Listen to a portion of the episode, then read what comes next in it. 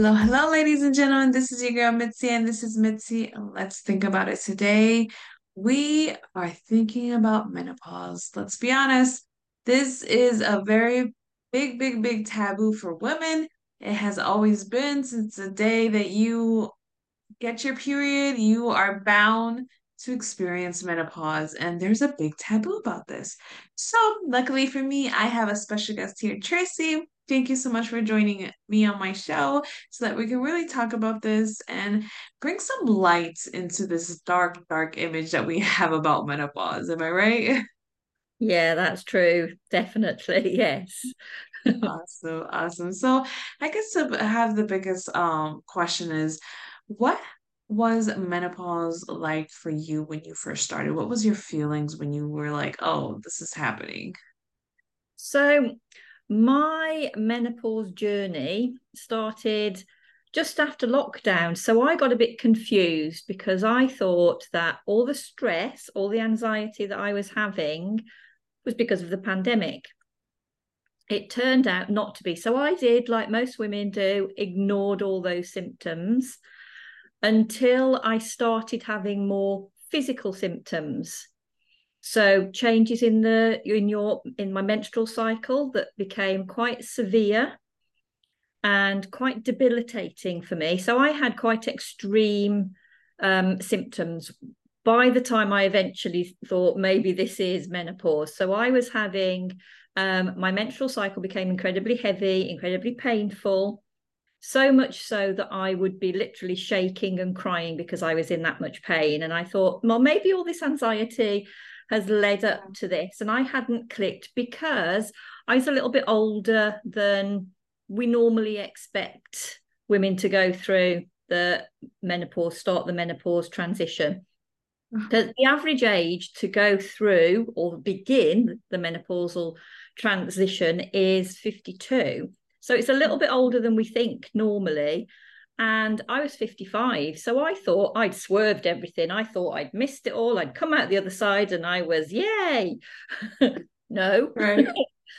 Turns out that my symptoms were on the extreme side of things. And by the time I actually started talking to professionals, medical professionals about it, they were also like, one, you should be out the other side. Even my gynecologist said, oh, you should be out the other side by now. And two, why are you getting such extreme symptoms? Which yeah. was, and I was like, well, this is a bit of a disconnect here. I'm female.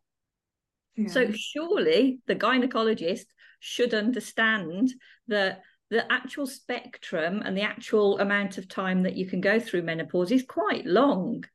So, and that's another misconception we get that, like, yeah. you hmm. start this menopausal transition so the bit that we go through with all the hormones going all over the place and that cause the big symptoms, that's your perimenopause.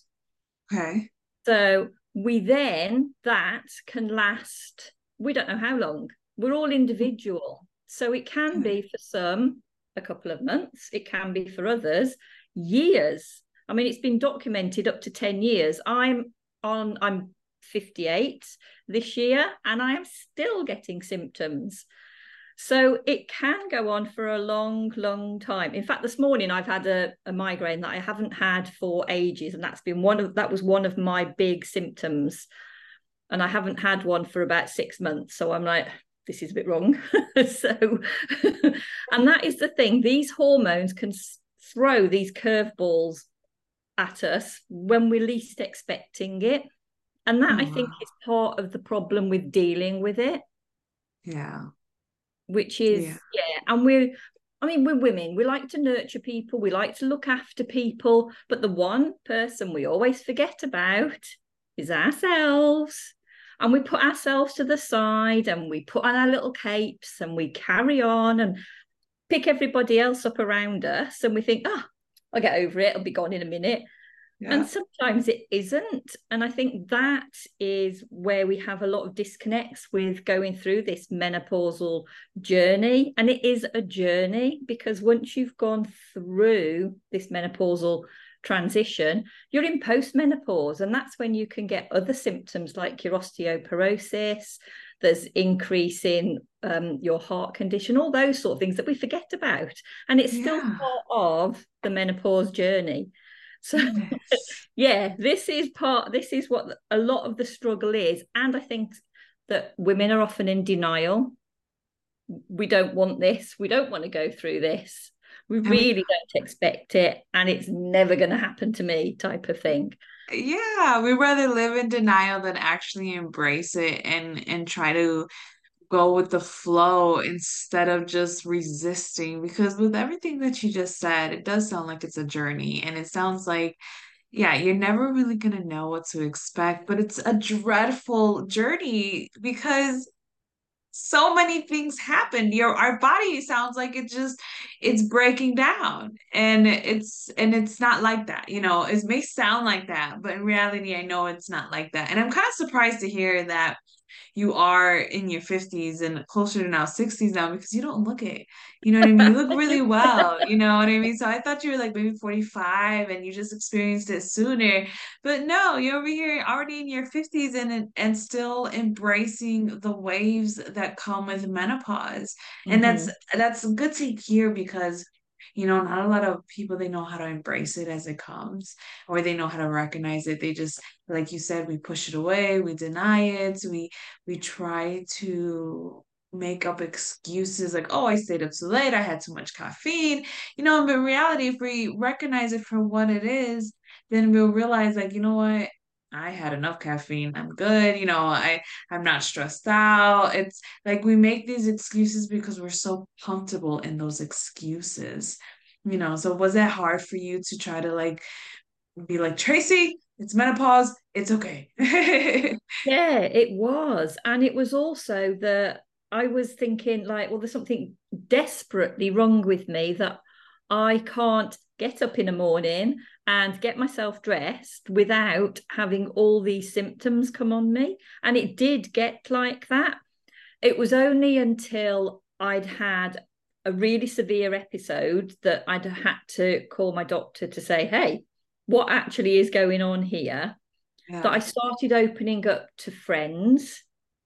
Okay. And that started, we'd never had these conversations before.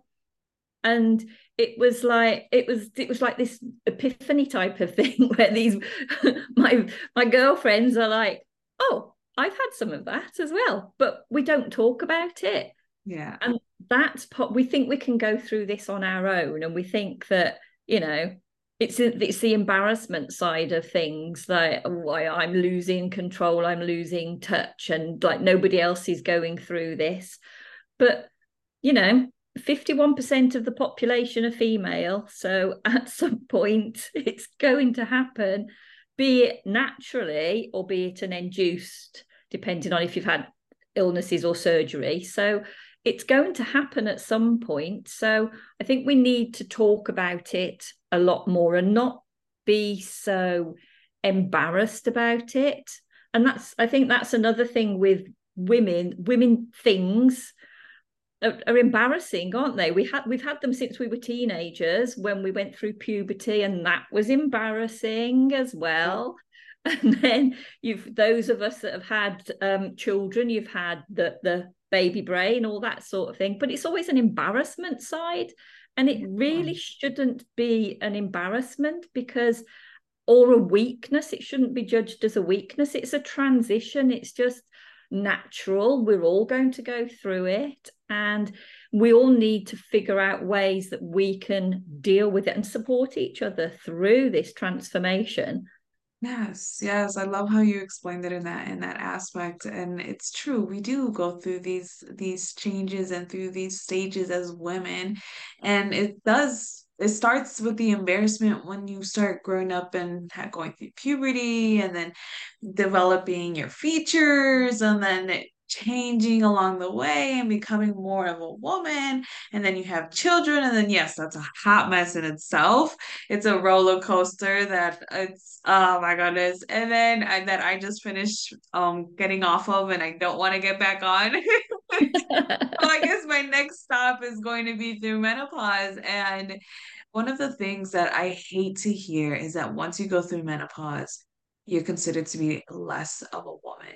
What is your statement and what is your opinion on that? Because it bothers me to hear that from other women or from men that they have they feel the audacity to say that to women that are going through this. What what are your thoughts on that? Yeah, I think this is incredibly societal of us. Like, you know, you can't have babies anymore, so therefore you're not and that seems to be a, a, quite a western way of thinking as well because there are societies around the world where as you become an older female, you become vilified, you become the go to person, you know. But yeah. in the Western society, it seems to be looked at as a weakness. Yeah. And I think that I think it can be looked at as a reawakening because we, you know, societal it's you get to a certain age and you can't have your hair a certain way, you can't wear certain clothes and it's a conformity isn't it and i think yeah. we don't need to conform we can still be as we want to be ah. just because we've reached a certain age there are i admit as you become older and as those hormones play up you can have some limitations. But once you know what those limitations are you can still deal with them and you can still be yourself Oh, I agree. Sorry if I'm looking away. I'm looking at the at my no, cameras for my for my sons. one sleeping. I have one camera for sleeping and the other camera for my other son in the living room. So they're just I'm just tag teaming. But I hear what you're saying. I think that's true. It is more of a Western um viewpoint because our society norms are kind of ridiculous. I mm-hmm. mean, I can honestly say it's it's an unrealistic standard that that's why I love speaking with other people outside of the United States because you guys are able to bring in a type of viewpoint that we need to remember. You know what I mean? We have to remember that our societies and how we view women or men or children or whatever the case may be that it's not it's not always correct because as you get older you know like the old saying says you get wiser you get matured you you really learn what is worth your time your energy your your stress your frustration you know what i mean? And you realize that sometimes things just go with time you, things will be resolved with time and i think that's what we really need to hear for the especially the younger generations who are going to end up going to that point and they're going to no longer have babies and their next milestone is for menopause and the fact that you're sharing your experience and you're letting other women know that it's okay to embrace it. It's okay that it's happening. It's normal. It's normal as if you breathe air and look through your eyeballs. It is normal. Exactly.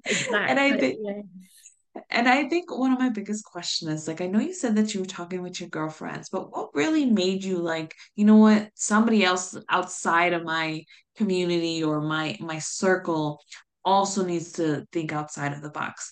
You know what I mean? When did you realize like it was time for you to share this voice of yours? I think because it's something that apart from my close knit friends, I'd not discussed it with anyone at all. It's a, a taboo thing to talk about. You don't want to discuss it. And you don't see policies or strategies put in place to help support menopausal women at all. I mean, the first thing that a lot when you go to in especially in the UK, a lot of women that go through the brain fog side, the anxiety side, they go to a doctor and they're prescribed things like antidepressants, which is it's nothing to do it's your hormones that are all over the place and that type of thing needs to be addressed before anything else. So i think a lot of it as well is looking at it from my point of view how it's been managed how we discuss it in general terms. And as I've already mentioned, the embarrassment side of it, it is because we don't bring it out into the open. I mean, we quite, I mean, even like when we go through the baby side of things, there are a lot of times where if you're working somewhere, you don't want to discuss with your employers that you're pregnant because something's inevitably going to happen. Yeah. So it can be the same with menopause as well, because a lot of women during menopause find that they can't keep operating at the level they did previously and they have to change career paths. Yes. And there needs to be more in place to support women so that they can stay within the same employment roles as well. Yes, yes, that, that is quite a big one. Yeah. Yeah, it is. I actually heard that on the news a couple months ago where they are actually trying to implement um like a mental health day or week or whatever that the woman may need when they're going through menopause as long as they are open with the employer that they this is what they're they're going through then they're willing to give them those days because they realize that losing a, a, a hard worker over just a transition that they're going through naturally is not worth it. And when they would if she were to leave, then they would have to have to hire and and train and deal with the mistakes all over again versus just keeping that person there and just modifying their structure and their rules for it for that. Because I think if more companies do that, then women can still feel worthy and useful as they do doing anything else that they put their minds to. And I love the fact that you are sharing this and allowing women to realize, like, you know what, it's okay, you know, because that's the whole point. You know, we just want to let women know it's okay, it's going to happen. If it hasn't happened, and if you're going through it, well, there's a little secret women are going through it. you know, yeah, it's a lot of women are going through it. I know, not me yet, but my mom is going through it. And one of the things that she said before I actually scheduled this interview because she was kind of happy that I was going to talk about this and bring another woman's perspective on on my show about this. Is That she said that one of the misconceptions that a lot of people have is that you lose your sex drive, when in reality you don't always lose your sex drive. What is your opinions on that? Yeah, that's uh, there are issues around the sex, like the libido can alter, but you can have support to bring the libido back, and also things like vaginal atrophy, which can make it a little bit uncomfortable, but there are things that you can use for that as well. There are um, different um, proprieties that you can use to help alleviate that. So there are some issues around the sex or not being able to have sex. It can become more painful, but these are things that as women we should be used to because they can happen at times throughout our lives depending on our hormone levels anyway because some women have had this issue all their lives. Some women have it at different times within their cycles. So it is something that we are quite used to as women but it is something that can be addressed as we go through the menopausal transition. And I've had within my um, own group, I've had women that say it's gone the other way. Yeah. So rather than losing their sex drive, they've got more become more interested in sex as they progress through and some of the other symptoms seem to fall away they've yeah. become more interested in their sex lives again. So it's like we said before, this transformation is totally unique and individual to you, but it's knowing that one, it's going to happen, and two, it's those hormones that are causing this. So, and there are things that you can do about it. There are strategies you can put in place. So, yeah, it is, and talking about it because until you talk to other women about what they're going through, you don't actually appreciate and realize that your symptoms are going to be similar, that your symptoms are going to be more diverse, less diverse. And until we start doing that, those conversations, it's difficult for us to realize that, oh, I'm not on my own. I'm not the only freak out there that's going through menopause because now if that's the case, we're all freaks together going through menopause. There you go. I love it. I love it so much. Thank you so much, Tracy. This has really been an awesome conversation and an awesome time with you. I appreciate you taking the time out of your day to come in on my show and share this perspective to really shine a light because now, after talking with you, I really do have a better understanding about menopause and what to embrace, you know, to choose the Mhm. better word, to embrace when it's my time to cross that road. And I think other women need to also embrace it too. And I know you already gave us some great, great advice, but to wrap up the show, what would be some lasting words that you can leave uh, my audience off with? I think the first thing is that you need to talk to people so that you've got a support network around you because then you start realizing that you're not on your own, that you're not the only one going through it. And I think that is a big one because with menopause comes all the anxiety and all you do isolate yourself. So keeping a support network around you, I think, is the most important thing because then you realize that you're not the only freak that's out there going through menopause. You're all freaks together. So that can be so enlightening and so supportive. I think that's the main thing that you need to look for when you start on this journey. Awesome. Awesome. I love that. Thank you for that advice. And if anybody wants to know more or just to reach out for more questions, I have Tracy's lovely photo on my website. You can just boop, just click right under it. You can even get her a cup of coffee. It's so nice and so easy. Just ask her any uh, more questions that you may be having because maybe you have already isolated yourself, you know, and Yeah. maybe you lost track of your doctors because, you know, time has passed and now you don't even know where to begin you know, it doesn't matter if she's in the UK or United States, Australia, New wherever that anybody could be. Mm, It's the fact of just reaching out and not feeling alone through this. You know what I mean? And if Tracy could be that outlet and make you not feel alone, then hey, a simple hello, right? Just say, hey, I heard you on Mitzi. Let's think about it. And I just want to say thank you, or I just want to say hello. Whatever you got to say, reach out to her. You know, we don't have to live our lives alone. And I think that's the biggest thing that I want people to remember is that, you know, we need to be a community, you know, no matter how far the distance is, it's a community knowing that we are going through it together because life happens together, you know. So always, always, always keep thinking, y'all. Be safe out there.